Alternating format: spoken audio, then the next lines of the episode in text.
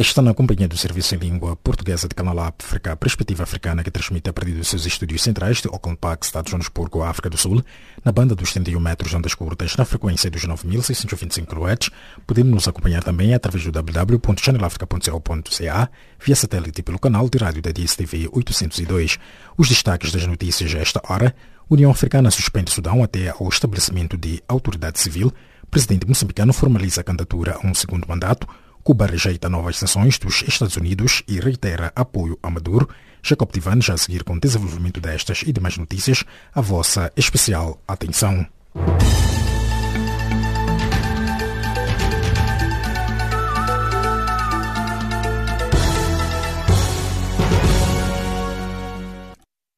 Estimado ouvinte, seja bem-vindo à página das notícias de política a esta hora o Conselho de Paz e Segurança da União Africana anunciou esta quinta-feira a suspensão com efeito imediato do Sudão de todas as atividades da organização por causa da repressão contra manifestantes, que já causou mais de 100 mortos.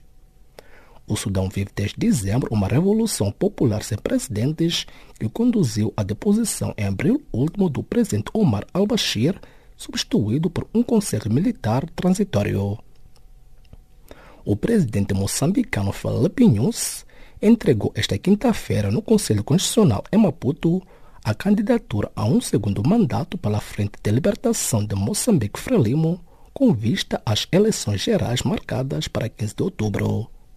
Felipe Nunes foi o primeiro a formalizar a candidatura enquanto o principal partido da oposição à resistência nacional moçambicana Renamo já anunciou que o seu líder Osluf Momad também vai concorrer às presidências. O governo cubano rejeitou esta quinta-feira as novas sanções impostas pelos Estados Unidos e reiterou a sua solidariedade com o governo venezuelano de Nicolás Maduro, que não é negociável. Recorde-se que na terça-feira última Washington anunciou novas sanções que entraram em vigor na quarta-feira que proíbem viagens do grupo ou de cruzeiro do cidadão de cidadãos norte-americanos para Cuba. Jornalistas angolanos convocaram para sábado próximo em Luanda uma marcha de repúdio à violência contra menores no país em solidariedade para com uma criança de 9 anos agredida recentemente por um oficial da Polícia Nacional Angolana.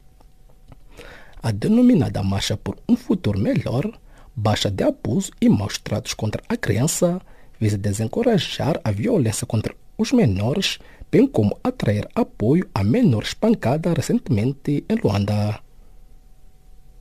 O presidente da União Muçulmana do Togo, El Hadj Inossa Boraima, apelou esta quarta-feira em Lomé aos seus colegas crentes para se abasterem, abasterem do terrorismo o governo togolês, a fim de enfrentar os desafios de segurança relacionados com terrorismo e criminalidade transfronteiriça, criou igualmente por decreto, em Conselho de Ministros, em meados de maio último, um comitê interministerial para a prevenção de luta contra o extremismo violento.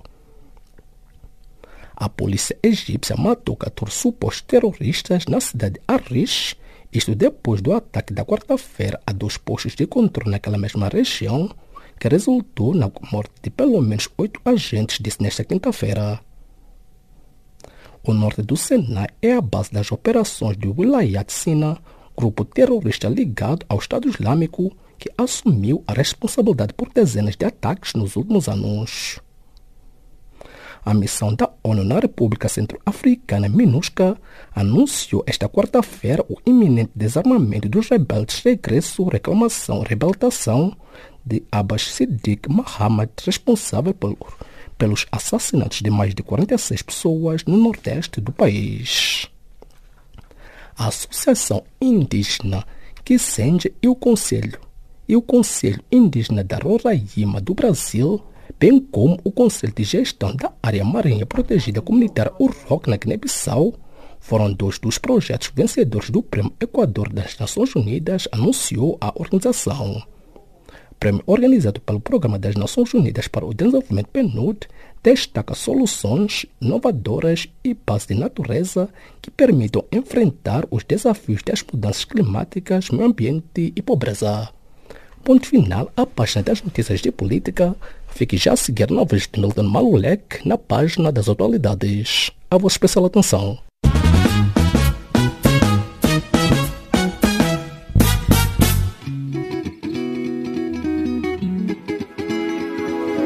Caleidoscópio africano.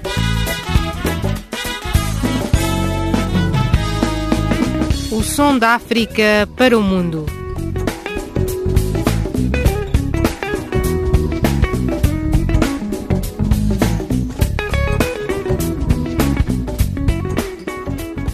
Caleidoscópio africano.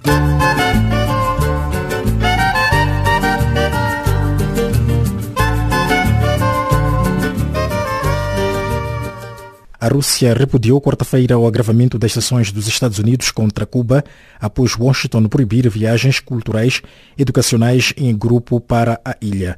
Jacob Tivan com os pormenores. A Rússia repudiou quarta-feira o agravamento das sanções dos Estados Unidos contra a Cuba após Washington proibir viagens culturais e educacionais em grupo para a ilha. As medidas anunciadas na terça-feira última estreitam o embargo comercial na ilha e procuram pressionar Havana, capital cubana, a retirar o seu apoio ao presidente da Venezuela, Nicolás Maduro. Para analisar esta decisão do governo norte-americano, Canal África teve o desejo de falar com Humberto Pérez, escritor e comentarista político brasileiro. Bom dia. Na verdade é o seguinte, o Trump, desde que ele entrou, ele quer que os Estados Unidos volte ao comando do comércio do mundo. No governo Obama, o governo melhorou as relações com Cuba e iniciou um processo de abertura e de liberação da vida cubana, porque desde a Revolução Cubana que os Estados Unidos fazem um cerco impedem a chegada de muitos produtos a Cuba. Mas essa postura do Trump é uma sequência natural das ações que ele vem tomando. Ele criou um problema tarifário com a China, criou agora um problema tarifário com o México, que quer impor que o México faça o muro, participe da construção de um muro, e ele voltou, desde que entrou no governo, ele foi aos poucos diminuindo toda aquela abertura proposta por Barack Obama, ele foi diminuindo aos poucos, foi diminuindo aos poucos, e agora retrocedeu de novo. Porque, na visão dele, Cuba participa ativamente das questões da Venezuela. Então, ele acha que sufocando economicamente Cuba, ele vai deixar Cuba, de novo, fragilizada, impedida de participar da vida política da região. Na verdade, o grande problema que existe entre Estados Unidos e Cuba é a questão da propriedade que foi expropriada. Muitos americanos tinham muitas propriedades em Cuba e eles sempre, sempre, sempre tentaram pegar de volta essa propriedade e nunca conseguiram. Então eles estabeleceram esse cerco na Cuba, um cerco comercial fortíssimo, que dura já há décadas. Na verdade, o discurso dele é um discurso para aquela maioria que votou nele, que acredita no uso da força. Ele tem dois problemas, o processo de impeachment e reeleição ano que vem. Então ele quer recuperar a popularidade dele fazendo um discurso para essa gente na tentativa de recuperar o espaço político dele. Qual será o impacto econômico para Cuba com estas últimas sanções dos Estados Unidos? O maior impacto é a questão do fornecimento de alimentos à população. Cuba depende, Cuba não tem uma produção de grãos, por exemplo, então depende de importar esses grãos, depende de importar muito alimento. E isso faz com que a população entre num quadro de fome, né? porque a comida não chega. Então o governo lá sempre adota nessas ocasiões um racionamento de comida. Estabelece um limite mínimo que cada um pode comer e faz esse racionamento na tentativa de amenizar um pouco a dor e sofrimento do pessoal. Então o impacto para Cuba vai ser péssimo. Cuba acabou de inaugurar o porto de Mariel, que era um porto estratégico para servir de passagem para grandes navios, inclusive até com o comércio do próprio Estados Unidos, e agora vai ficar tudo paralisado. Então, para a economia vai ser um desastre, vai ser pior do que já está os Estados Unidos que acusam as autoridades cubanas de apoiar os regimes de Nicolás Maduro na Venezuela e Daniel Ortega na Nicarágua aumentaram em abril a sua lista negra das empresas cubanas que não podem beneficiar de transações financeiras diretas dos Estados Unidos, incluindo um ramo do exército cubano dedicado ao turismo chamado Gaviota. Se este agravamento das sanções de Washington serão suficientes para pressionar o governo cubano, Pérez destacou. O governo de Havana, no período de Barack Obama, começou a dar sinais de uma abertura política, de fazer uma discussão mais profunda com a sociedade, até mesmo uma, uma possibilidade de adotar um pluripartidarismo. Mas a discussão é lenta, porque quando você tem um país que ficou durante muitos anos com um partido único, para esse pessoal abrir mão, mas são gerações e gerações, inclusive, que lutaram na Revolução, que agora estão deixando a vida. Então, essa renovação de gerações na política cubana, ela é muito lenta. Então, o objetivo sempre foi da pressão americana para fazer essa abertura, mas a principal abertura que eles querem nem é política, é de entrada de capital estrangeiro em Cuba. Eu estive lá uma, uma ocasião e uma coisa que eu observei, o povo cubano é muito trabalhador, é uma mão de obra que é um desejo de quem quer investir, porque você sabe que a pessoa é disciplinada, chega cedo, trabalha o dia inteiro. Então, esse avanço americano de novo, em cima de Cuba, apesar de ser um país muito pequeno, mas é um país que é capaz de produzir até com a escassez que vive. E, de novo, vamos ter o povo cubano passando muita dificuldade. Recorde-se que desde que chegou à Casa Branca em janeiro de 2017, o presidente dos Estados Unidos, Donald Trump, endureceu a política face a Cuba com sanções aos hotéis da ilha, reduções de pessoal diplomático e ativação de uma lei que permite pedidos em tribunais dos Estados Unidos por bens expropriados após a Revolução de 1959. Entretanto, questionado sobre o impacto político e econômico da política externa de Donald Trump, o nosso entrevistado elaborou. Eu creio que os Estados Unidos tendem a perder, mas o povo americano é muito esperto, né? Já há um indicativo de que os democratas podem voltar ao poder o ano que vem contra o Trump, sem qualquer um, porque os democratas, em determinadas questões, eles são mais abertos à discussão. Isso é curioso porque são gerações americanas diferentes.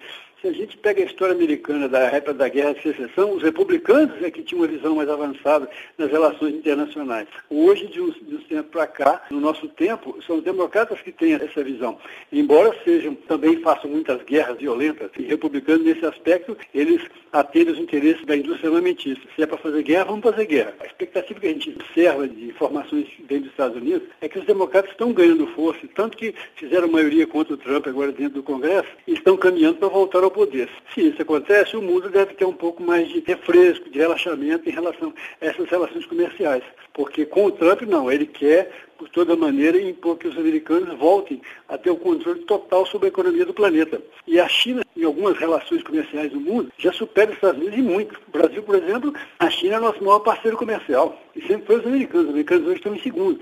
E é isso que ele tenta recuperar na base da força. E, se possível, vai até a guerra, se entender que isso é a única solução essa onda conservadora, violenta, que o mundo começou a perceber de uns tempos para cá, pode ter um refluxo. E nós esperamos que isso aconteça. A ficar para trás, Humberto Pérez, escritor e comentarista político brasileiro, falando ao Canal África a partir de Belo Horizonte. Dando continuidade à nossa página do Caleidoscópio, há relatos de violência no Malawi, isto depois de, do embaixador, a embaixadora do Malawi, a embaixadora norte-americana no Malawi ter presenciado a polícia a atacar ou por outras a lançar gás lacrimogênio aos protestantes que encontravam-se neste caso no seu, uh, no, no, seu, na sua sede.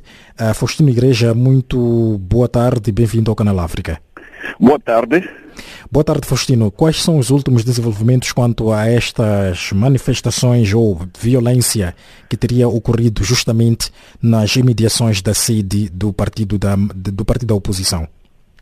De facto, há muita violência aqui no Malau, particularmente na capital Lilongwe, e a situação já atingiu a embaixadora norte-americana nos Estados Unidos, dos Estados Unidos da América, aqui no Malau. A embaixadora norte-americana estava na sede do MCP, Malau Congress Party, quando nesse instante a polícia e os partidários do MCP entraram em confrontações a embaixadora norte-americana foi apanhada neste fogo cruzado na capital de Longwe e ela conseguiu escapar, saindo quase que a velocidade cruzeiro para escapar desta violência, desta batalha campal entre manifestantes, de um lado a polícia do Malau e do outro manifestantes do Malau Congress Party que protestam contra os resultados eleitorais das eleições do passado dia 21 de maio.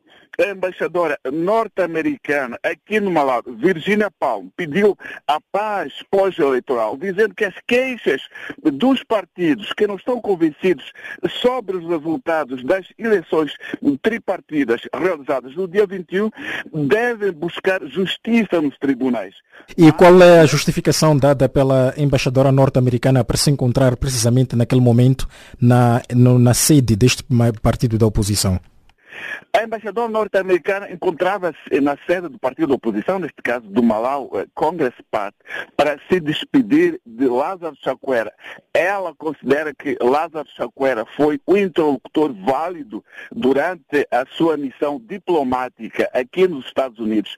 Daí então esta deslocação da, embaixada, eh, da embaixadora norte-americana para a sede do Malau Congress Party e exatamente nessa altura ela é apanhada por esta confrontação entre os simpatizantes do Malau Congress Party e a embaixadora norte-americana. Ela é apanhada, portanto, neste fogo cruzado.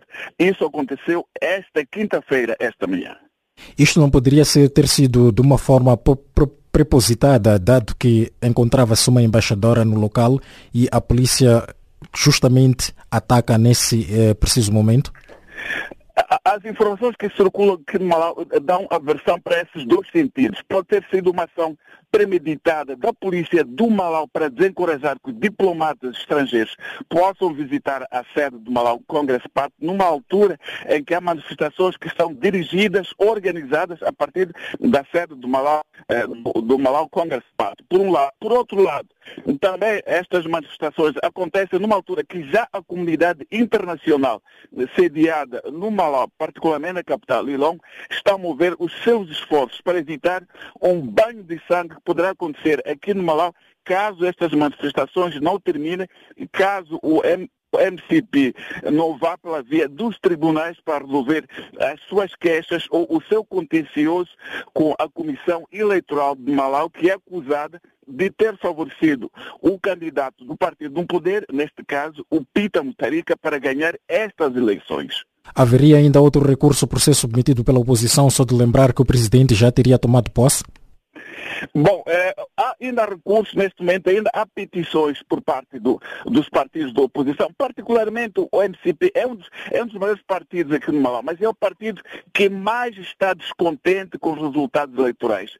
Então, neste momento, há petições que estão nos tribunais, não só do MCP, como disse, que é o principal partido que está a mover toda esta campanha contra o governo do Pita Mutarica, particularmente sobre os resultados eleitorais, mas também há outro partido partido, o Partido Movimento Unido pela Transformação, que também se juntou à MCP para desencadear uma série de petições nos tribunais, mas paralelamente também fazendo manifestações de rua para obrigar a renúncia do presidente Peter Mutharika, que para eles dizem que o país, neste momento, Malau, não tem presidente. Estas foram as palavras do nosso correspondente em Blantyre, uh, Faustino Igreja, que irá nos atualizar mais, uh, nas, nas, outras edições em torno do desenrolar da escalada da violência no Malawi, eh, esta violência pós-eleitoral. Muito obrigado, Faustino, e continuação de um bom dia, de um bom dia, boa tarde desse lado. Muito obrigado, continuação de um bom trabalho uh, para todos os seus ouvintes do Canal África.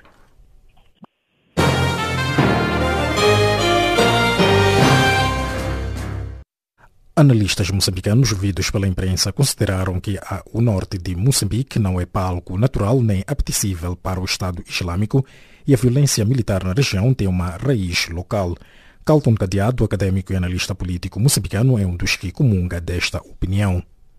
Eu achei interessante a forma como coloca a pergunta. Alegada. Alegada reclamação da autoria dos ataques, ou do ataque. E por que, que eu acho que é importante esta expressão alegada? Porque em condições normais, nos serviços de inteligência, em matéria de segurança, este tipo de informação carece de uma autentificação de uma verificação. E existem mecanismos internacionais e bem estabelecidos nos serviços de inteligência para ver a autenticidade desta alegada reclamação de autoria. E até agora não vimos nenhum serviço de inteligência, nem de Moçambique, nem de fora do mundo, a confirmar essa ligação entre o ataque e o grupo que está a fazer a tal reivindicação de autoria. Então é difícil trabalhar sobre isso sob pena de estarmos a fazer uma publicidade, uma propaganda facilitada para este grupo e nós sabemos que já tem a propaganda feita em todo o mundo. Então, há muita cautela. Eu tenho muitas reticências, tenho muitas dúvidas ainda por chegar. Depois vem um segundo elemento que na sua pergunta acho já muito bem elaborado. Tá? É o contexto social, econômico, político do espaço Cabo Delgado para a operação deste grupo. E eu acho que é muito distante, é muito difícil associar as duas coisas eh, neste momento. Que leitura faz do fato de agora estar a se criar esta alegação deste grupo estar a operar no norte de Moçambique, só de olhar que dias antes algo que ligado às dívidas ocultas em Moçambique havia sido falado e até aqui nada se sabe realmente do que está a acontecer a esse conflito no norte de Moçambique. Não, isto é interessante. Agora, o mais fácil para olhar para este assunto é na base da teoria de conspiração é teoria de conspiração, que nós sabemos que é uma teoria muito frágil, mas que ajuda a perceber algumas coisas. E nesse contexto da teoria de, de conspiração, seria dizer que, olha, há um interesse muito grande em criar esta notícia alarmista, criação de pânico, que é para dar um sentido muito grande de insegurança que justifique a entrada em força de outras forças estrangeiras capazes de garantir a segurança que o Estado moçambicano não consegue dar. Esta é a teoria de conspiração, sublinha. Esta é uma forma de trazer um atestado de incompetência para o Estado moçambicano para dizer que vamos lá trazer os outros que capazes. Então, esta é a base que nós podemos ver até agora com base eh, nesta falta de autentificação, da autenticidade, perdão, a repetição da autoria ou deste pronunciamento que está a ser colocado. Mas também, isto significa trazer outra forma também de publicitação. Todos já sabem no mundo que este grupo tem uma fama cujo nome em si já cria pânico e assusta, não é? Então, pode ser esta uma forma de criar este medo e estar a ser usado para isso. Mas continuo a dizer que enquanto não houver uma autenticidade uma autentificação dessa reclamação de autoria, estaremos a trabalhar apenas com teoria de conspiração e é muito fácil de desmontar essa teoria de conspiração. Haveria uma correlação entre os ataques que estão a ter lugar em Cabo Delgado e a produção de gás que está para breve no norte de Moçambique? Atenção a uma coisa, outra vez estou a ser muito teórico aqui. Eu estou a falar da teoria da importação involuntária de instabilidade. Há grupos que estão a olhar para isto como uma oportunidade, estou a falar de grupos de pensamento, de grupos de intelectuais, grupos de opinião, que estão a olhar para isto como uma ligação direta entre os ataques e a componente econômica dos recursos que estão lá. É uma hipótese. Essa hipótese ainda não está completamente confirmada, porque estes autores desses ataques ainda não deram a cara, não sabemos quem são, não têm um objetivo declarado e trabalhar sempre na base de especulação. Então, é difícil falar disso, mas qualquer um que está a analisar, todos os elementos que estão a ser levantados agora servem de base de análise. Inclusive, esta informação que está a ser dada agora da alegada autoria, é uma informação que, em termos normais, nenhum Estado pode ignorar. Tem que tomar em consideração e levar seriamente. Nenhum serviço de inteligência deve ignorar e deve levar isso a sério. Eu, se fosse o diretor do serviço de inteligência aqui em Moçambique, com certeza absoluta que ia tomar essa informação a sério. Mas mais do que falarmos da situação do gás ali, Há outros elementos socioeconômicos, culturais, de marginalização, de exclusão, de descontentamento na zona. Já houve um estudo que foi publicado de forma preliminar, aqui feito, que levanta esses aspectos. Então, não há uma única coisa a, usar. Agora, sublinho outra vez a contira da conspiração. Se isto for um assunto ligado à questão do gás, é preciso olhar aqui a ligação entre o gás e a indústria da segurança privada internacional, private military companies. Geralmente, estas empresas de segurança e da indústria dos hidrocarbonetos são empresas gêmeas, são irmãs gêmeas que atuam junto. Então, interessa às empresas, muitas vezes, chamar as irmãs gêmeas para fazer a segurança. E para fazer isso, se for preciso, cria-se um atestado de incompetência no Estado para justificar a vinda desses empresas. Mas estou a sublinhar teoria de conspiração.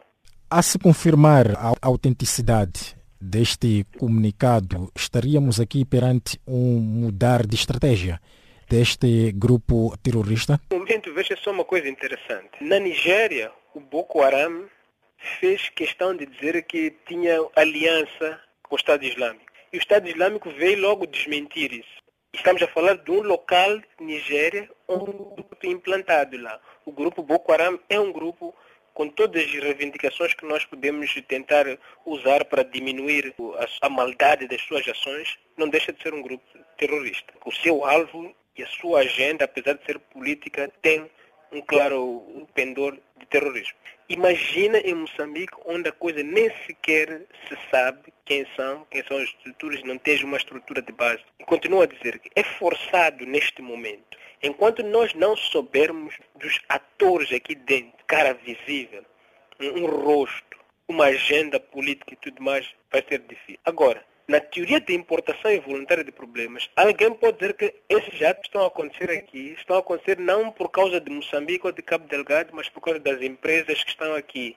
Então, essa é uma forma de atacar as empresas. Nós sabemos que o terrorismo internacional tem um alvo específico, que são os interesses nacionais americanos. Então, isso pode ser mas neste momento, continuo a dizer, estamos a trabalhar com hipóteses que ainda não têm muitas bases. Quem está na direção do Estado, quem está na direção dos serviços de inteligência, das forças de defesa e segurança, tem que tomar essas informações todas a peito, muito a fundo, para investigar, sem conclusões a priorísticas. Análises de Carlton Cadeado, acadêmico e analista político moçambicano que vos falou de Maputo.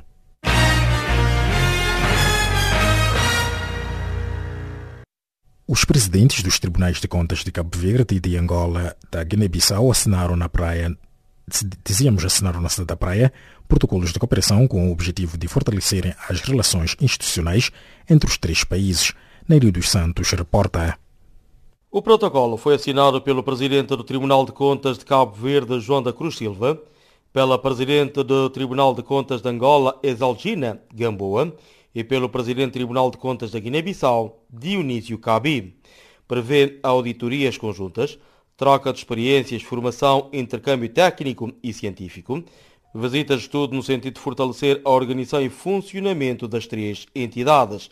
Segundo o Presidente do Tribunal de Contas de Cabo Verde, João da Cruz Silva, o protocolo permitirá aos três países melhorarem os instrumentos de controle. Este ato assume especial importância e dignidade porque permitirá aos nossos países, cujos recursos são cada vez mais escassos, procurar, no interesse comum, usá-los de forma mais racional, melhorar os nossos instrumentos de controle, tornando os recursos públicos mais sustentáveis. João da Cruz Silva destacou ainda que o protocolo, ora assinado, é um passo histórico que permitirá a transferência de conhecimento mútuo.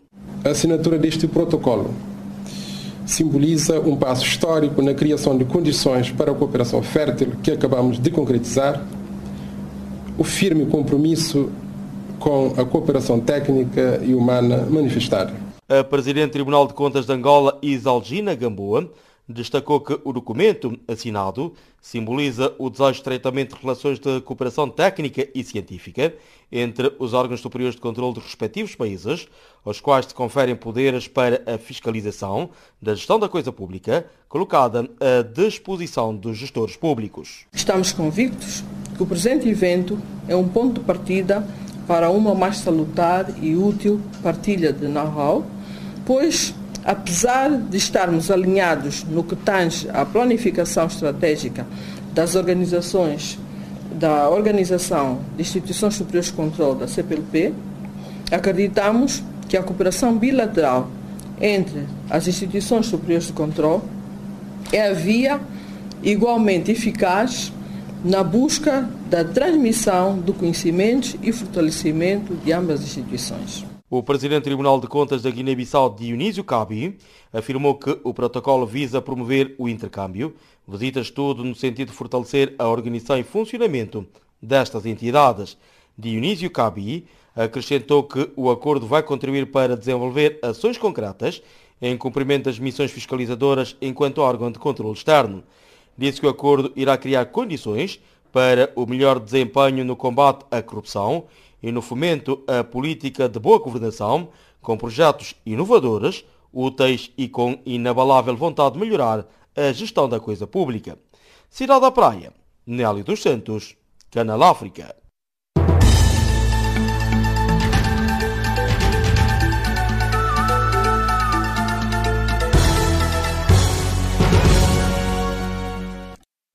A vossa especial atenção à recapitulação das notícias de política a esta hora.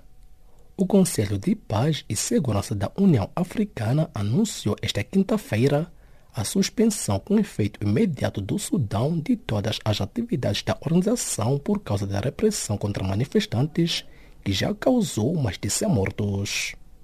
O presidente moçambicano Felipe News entregou esta quinta-feira no Conselho Constitucional em Maputo a candidatura a um segundo mandato pela Frente de Libertação de Moçambique Frelimo, com vista às eleições gerais marcadas para 15 de outubro. O governo cubano rejeitou esta quinta-feira as novas sanções impostas pelos Estados Unidos e reiterou a sua solidariedade com o governo venezuelano de Nicolás Maduro, que não é negociável. Jornalistas angolanos convocaram para sábado em Luanda uma marcha de repúdio e violência contra menores no país, em solidariedade com uma criança de 9 anos agredida recentemente por um oficial da Polícia Nacional. Ponto final à página da recapitulação das notícias de política. Fique já a seguir com Milton Malolek na continuidade da página das atualidades. A vossa especial atenção.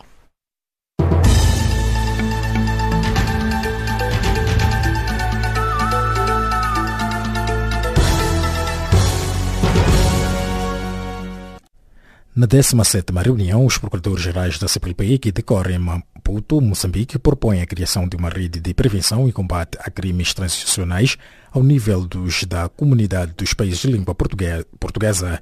Ivone Paulo reporta. Criar mecanismos mais rigorosos e céleres de comunicação e articulação entre as procuradorias da comunidade dos países de língua portuguesa, CPLP, é fundamental para a maior eficácia da prevenção e combate ao crime organizado. De acordo com o primeiro-ministro moçambicano, Carlos Agostinho do Rosário, dos vários delitos integrados na categoria do crime organizado, os que se afiguram atuais no contexto mundial e com contornos transnacionais são a imigração ilegal, o tráfico de pessoas, branqueamento de capitais, corrupção, cibernéticos e ambientais. Carlos Agostinho do Rosário, que falava nesta quarta-feira em Maputo, na abertura da 17ª reunião dos procuradores-gerais da CPLP, disse que nos últimos anos Moçambique confronta-se com aumento de imigrantes ilegais provenientes da região dos Grandes Lagos, da zona oriental de África, da Ásia e de outros quadrantes do mundo. Segundo o primeiro-ministro Carlos Agostinho do Rosário, o aumento do fluxo de imigrantes ilegais torna o país num corredor preferencial de redes criminosas, cujas ações se traduzem no tráfico de pessoas para exploração diversa, como trabalho forçado e prostituição. Desta forma, recomendou a adoção de métodos mais arrojados, eficientes e articulados de investigação, de modo a melhorar a prevenção e combate a estes fenômenos. Tratando-se de crimes transnacionais, e que envolve muitas vezes vários países com sistemas jurídicos diferentes, é imprescindível a cooperação internacional. Por isso, encorajamos que durante o encontro reflitam sobre a necessidade da criação de uma rede de prevenção e combate aos crimes ambientais. Queremos acreditar que com uma rede de prevenção e combate aos crimes ambientais, iremos fortalecer as nossas ações de prevenção e combate a este tipo de crime, através de troca de experiências, formação e partilha de informações entre os nossos países. Falou também das movimentações em curso no país, destacando a submissão à Assembleia da República da proposta de lei de cooperação jurídica e judiciária em matéria penal, que estabelece os princípios e procedimentos para articulação neste campo. Disse acreditar que a cooperação jurídica e judiciária entre os Estados-membros da CPLP e estes com outros países poderá ser decisiva para se ultrapassar obstáculos que possam surgir na investigação do crime organizado e transnacional. Ao nível do quadro legal, reforçamos a nossa legislação e estamos também a respeitar as, as convenções internacionais que o nosso país é parte. Ainda no âmbito do reforço do nosso, do nosso quadro legal, Estamos a proceder à revisão da legislação referente à proteção de vítimas, declarantes e testemunhas. Para fazer face aos novos desafios que se impõem no combate ao crime de pessoas e crimes conexos, estamos igualmente a priorizar a capacitação e especialização dos nossos magistrados judiciais, magistrados do Ministério Público e dos investigadores do Serviço Nacional de Investigação Criminal. Segundo a argumentação de Carlos Agostinho do Rosário, a reunião anual de três dias deve dar especial atenção aos crimes ambientais, como exploração e comércio ilegais de espécies de fauna e flora, recordando a urgência de se assegurar uma gestão sustentável para evitar impactos negativos a nível socioeconômico do próprio meio. Na ocasião, a Procuradora-Geral da República de Moçambique, Beatriz Buchil, afirmou que a maior preocupação da CPLP continua sendo os crimes de corrupção, branqueamento de capitais, cibernéticos, ambientais, imigração ilegal e tráfico de pessoas e órgãos. É assim que a ideia de criação de uma rede contra crimes ambientais foi igualmente defendida por ela, que também apelou aos seus pares para reforçarem medidas contra o tráfico de pessoas e a imigração ilegal no espaço da lusofonia, que constitui o pano de fundo do encontro. Por outro lado, porque até 2016 estimava-se que pouco mais de 21 milhões de pessoas eram vítimas de tráfico no mundo, a Procuradora-Geral da República de Moçambique defende que o país, a registrar cada vez mais a recessão de imigrantes ilegais, Moçambique e outros países da CPLP devem aumentar os seus esforços no combate às rotas usadas nos mesmos. Temos consciência da gravidade que estes fenômenos sociais representam não só para os nossos países, mas também para o mundo inteiro.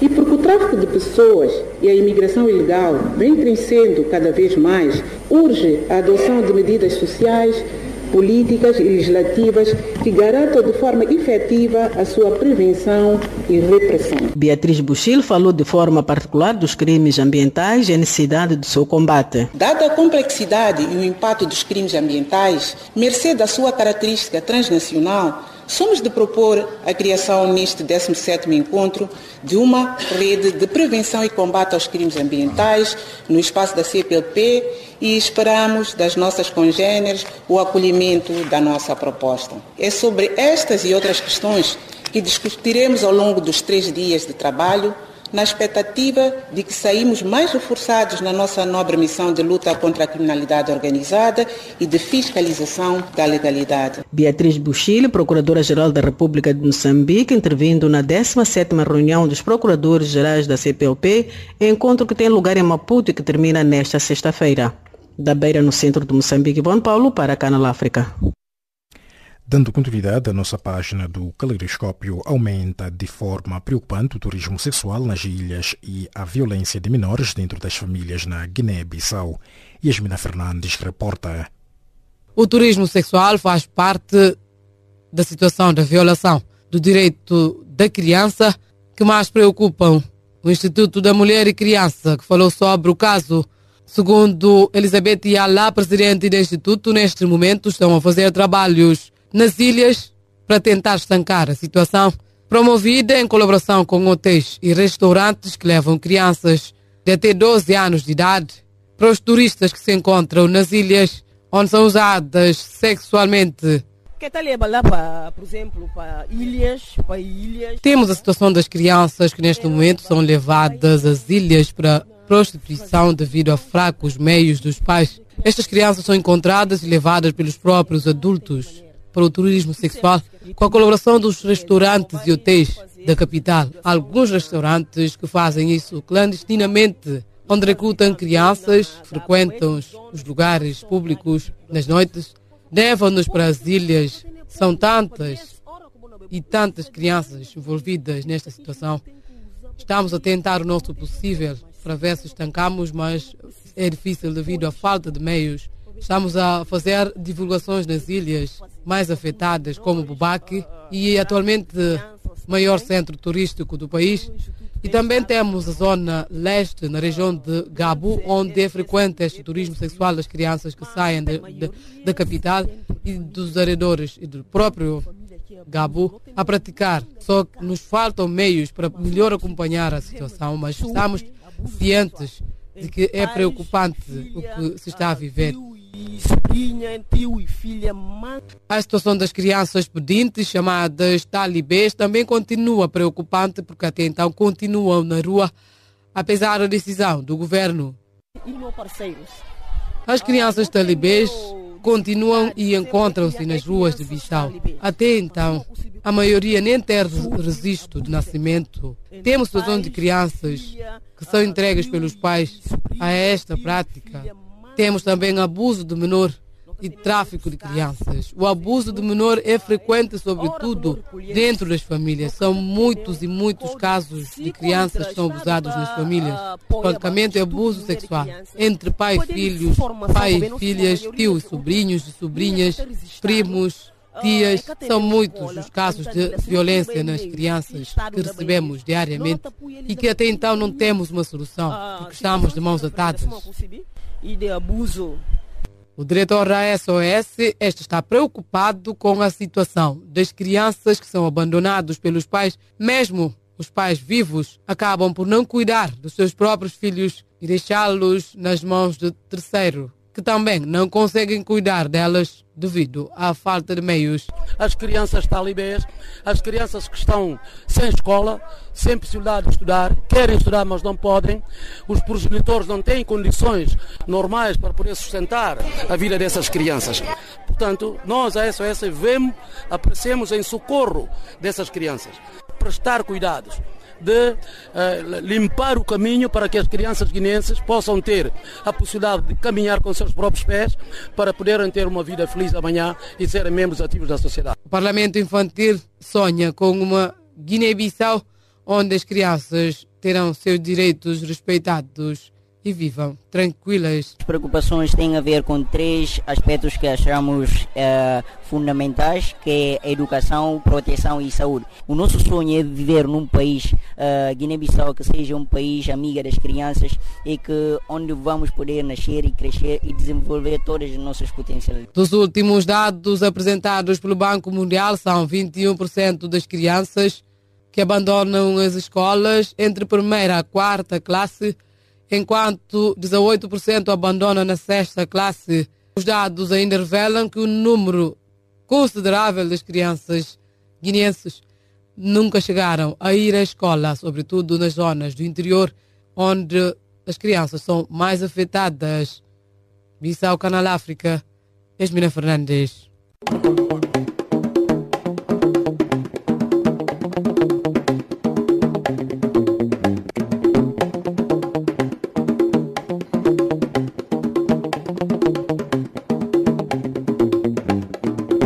Vossa especial atenção à página de cultura, uma delegação do Ministério Angolano da Cultura, chefiada pela ministra Carolina Cerqueira, participou nos dias 3 e 4 deste mês em Paris, França, no Fórum Unesco África-China. A margem da participação no fórum constou ainda na agenda da ministra da Cultura um encontro com a diretora dos Assuntos Sociais da União Africana, Cici Meriam, para se proceder ao balanço dos preparativos da primeira edição do Fórum Pan-Africano para a Cultura de Paz Bienal de Luanda, a realizar-se em setembro do ano em curso em Angola. O terceiro encontro nacional sobre as autoridades tradicionais, sobre o lema As autoridades tradicionais face ao Estado moderno no fortalecimento da democracia, acontece entre os dias 18 e 19 deste mês em Luanda, numa promoção do Ministério da Cultura. O evento juntará as autoridades tradicionais com as diferentes individualidades, entre as quais investigadores nacionais e internacionais ligados à antropologia e demais áreas afins, permitindo desta forma um diálogo entre todos os intervenientes. Mais uma vez, o jornalismo cultural moçambicano volta à reflexão no Seminário de Jornalismo Cultural a realizar-se nos dias 17 e 18 deste mês no Camões, Centro Cultural Português, na cidade de Maputo. O evento junta mais uma vez na capital moçambicana desde académicos especialistas no ramo da comunicação social e jornalismo em específico, profissionais das artes e comunicação, gestores culturais e de órgãos de informação, jornalistas, estudantes e artistas no geral. A ministra da Cultura de Portugal, Graça Fonseca, inicia no domingo uma visita oficial a Pequim no âmbito do Festival Cultural Português na China, anunciou esta terça-feira o Ministério da Cultura. O Festival de Cultura Portuguesa na China inclui a realização ao longo do ano de diversos eventos culturais em domínios tão variados como a música clássica, o fado, o teatro, as artes plásticas, a dança contemporânea, o canto lírico, o cinema e a tradução de obras literárias portuguesas para mandarim. Nos próximos dias 15 e 16, a Associação Culemba vai realizar na Universidade de Zambé, cidade moçambicana da Beira, a terceira edição do Festival do Livro Infantil, um evento anual que visa criar diálogo entre autores da literatura infanto-juvenil e os leitores. A edição deste ano do evento vai decorrer sobre o lema Livro também Sara Feridas, mesmo a condizer com o contexto que se vive na capital de Sofala, em que as marcas de destruição do ciclone Idai estão bem visíveis. A segunda edição do Festival Literário Internacional Interior Palavras de Fogo inicia-se no dia 14 em Aganil, no distrito de Coimbra, Portugal, com uma homenagem ao escritor José Saramago. A edição deste ano, que termina no dia 17 em Petrogrão Grande, no distrito de Leiria, é dedicada, em primeiro lugar, aos 30 anos da queda do Muro de Berlim, aos 20 de Nobel Saramago e aos 100 anos dos nascimentos de Sofia Melo Breina e Jorge de Sena. O escritor cabo-verdiano Kaplan Neves recebe esta quarta-feira formalmente o prémio pela vitória na segunda edição do Concurso Nacional de Dramaturgia, organizado pelo Centro Cultural Português Polo do Mindelo, um prémio pelo qual diz-se sentir muito honrado nesta que foi a segunda edição do concurso cabo-verdiano de dramaturgia. Concorreram 18 trabalhos oriundos de cinco ilhas do arquipélago. O Centro Cultural Português em Cabo Verde apresentou entre 4 e 5 deste mês dos espetáculos de teatro infantil no âmbito da quinta edição da Mostra de Teatro Infantil, uma produção da Academia Livre de Artes Integradas do Mindelo e da Trope para Moss, que visa promover o teatro para o público durante o mês de junho dedicado à criança. A Mostra de Teatro Infantil conta com o apoio da cooperação portuguesa, o que contribuiu para a concretização da extensão do certame à cidade da Praia. Os artistas cabo-verdianos Adão Ramos e Undina Santos, também residentes em Itália, lançam no dia 16 de junho o novo disco Mar de Ilusão. Este novo trabalho discográfico de Adão Ramos e Undina Santos teve a colaboração de luxo do músico cabo-verdiano Paulino Vieira, que ajudou na composição do seu arranjo musical. E desta forma coloca-se o ponto final a nossa página cultural. Gratos pela vossa especial atenção.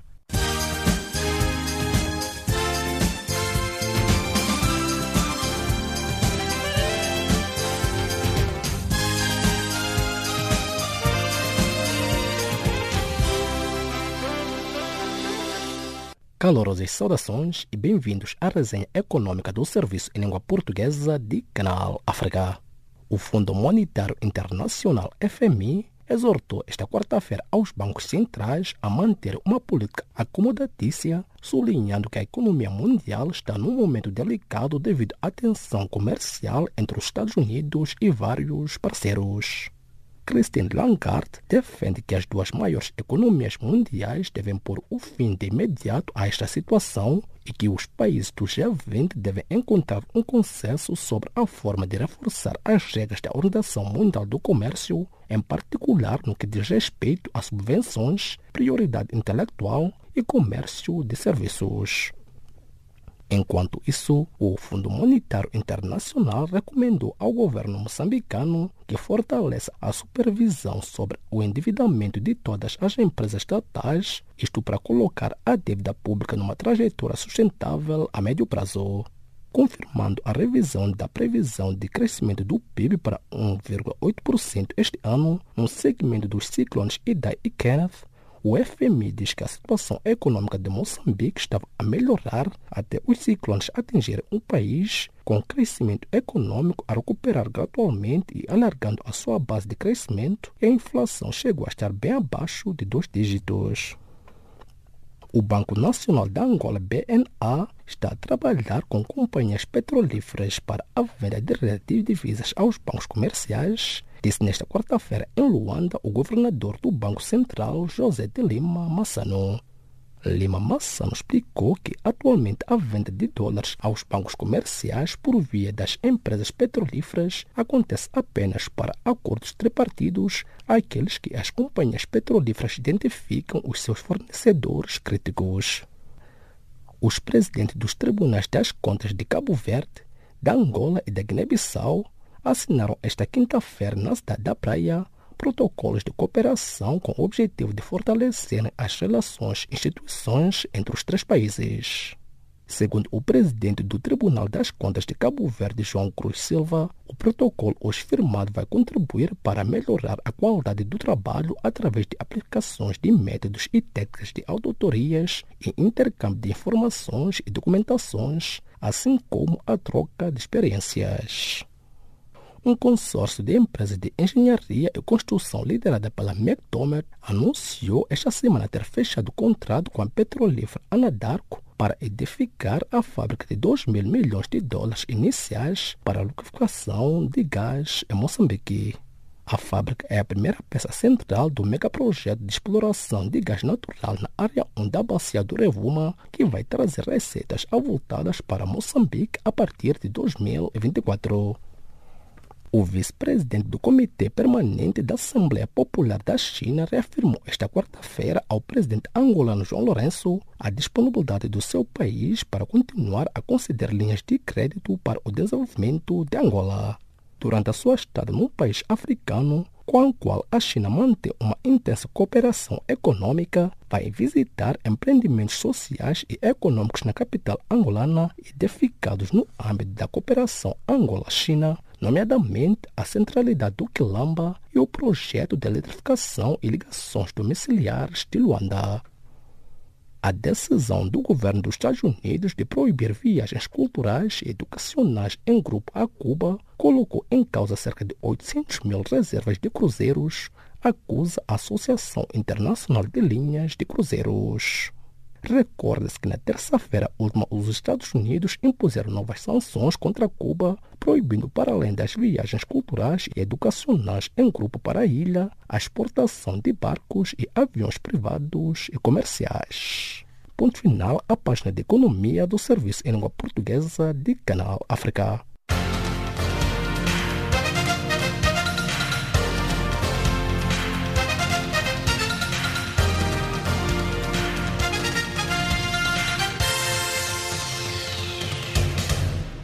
Cordiais saudações, bem-vindos à nossa página desportiva. A jornada desta quarta-feira em Roland Garros foi suspensa devido às fortes chuvas que caíram em Paris durante todo o dia, o que motivou o adiamento dos respectivos jogos. Desta forma, o término dos jogos de quartos de final do Grand Slam entre a batida apenas será feito no decorrer desta quinta-feira, o que quer dizer que esta prova só vai terminar na próxima segunda-feira. A equipa de basquetebol norte-americana dos Warlen Wizards chegou na tarde desta quarta-feira a Maputo para participar de dois jogos solidários às vítimas dos ciclones Idai e Kenneth a se realizar em Maputo no sábado e domingo.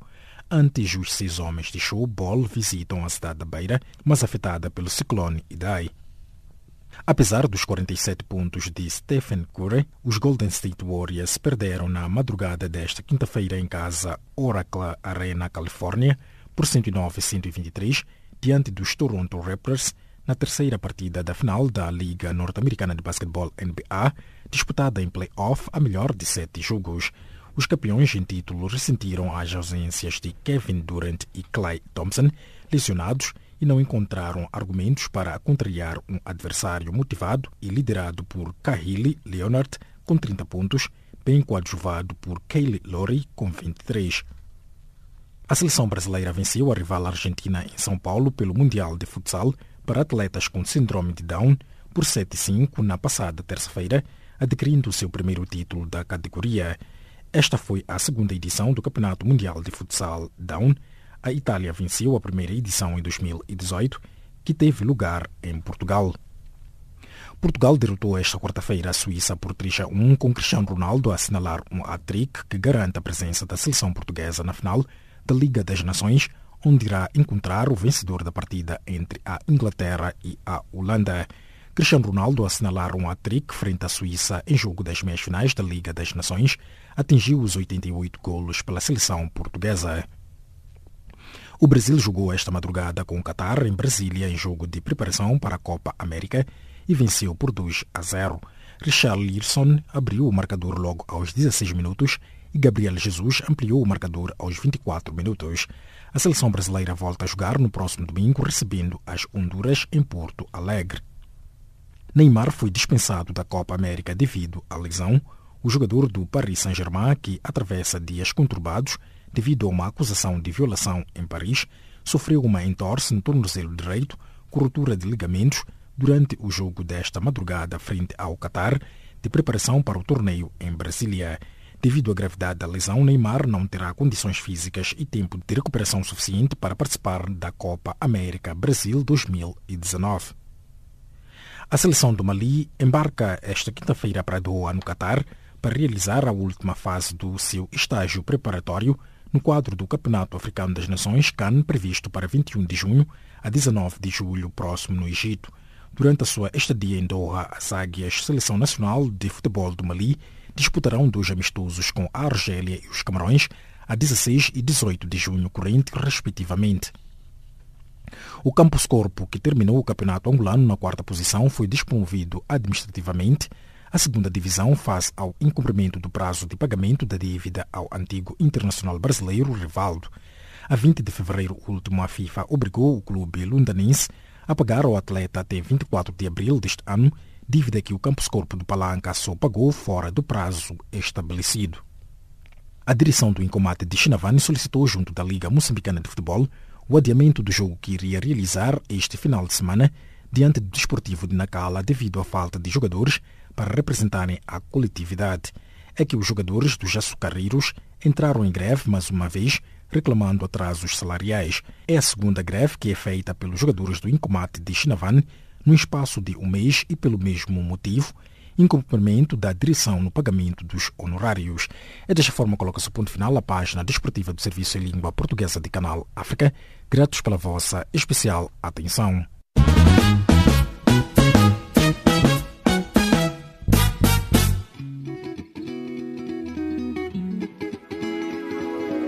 Caleidoscópio africano.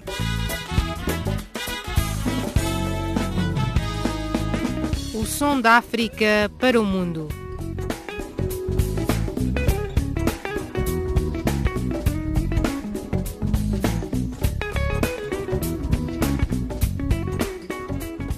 Caleidoscópio africano.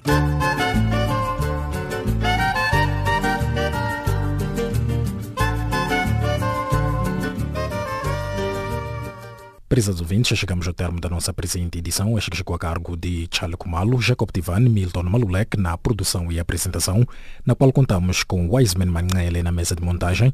Em nome desta faixa aqui, os nossos agradecimentos e o novo encontro fica marcado para breve, partindo, como é hábito, quisemos dizer, musicalmente, lembrando que já a seguir estará na companhia do Serviço em Língua Inglesa de Canal África. Boa noite.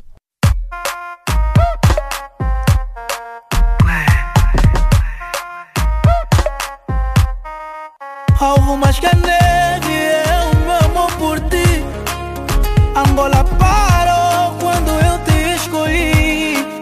Para ficar aqui, me fazes tão feliz. Ninguém aceita assim. E essas novinhas não podem te preocupar. Porque não sabem o que tive de passar para chegar aqui. Ai como eu sofri, cuidaste bem de mim. Ai tu não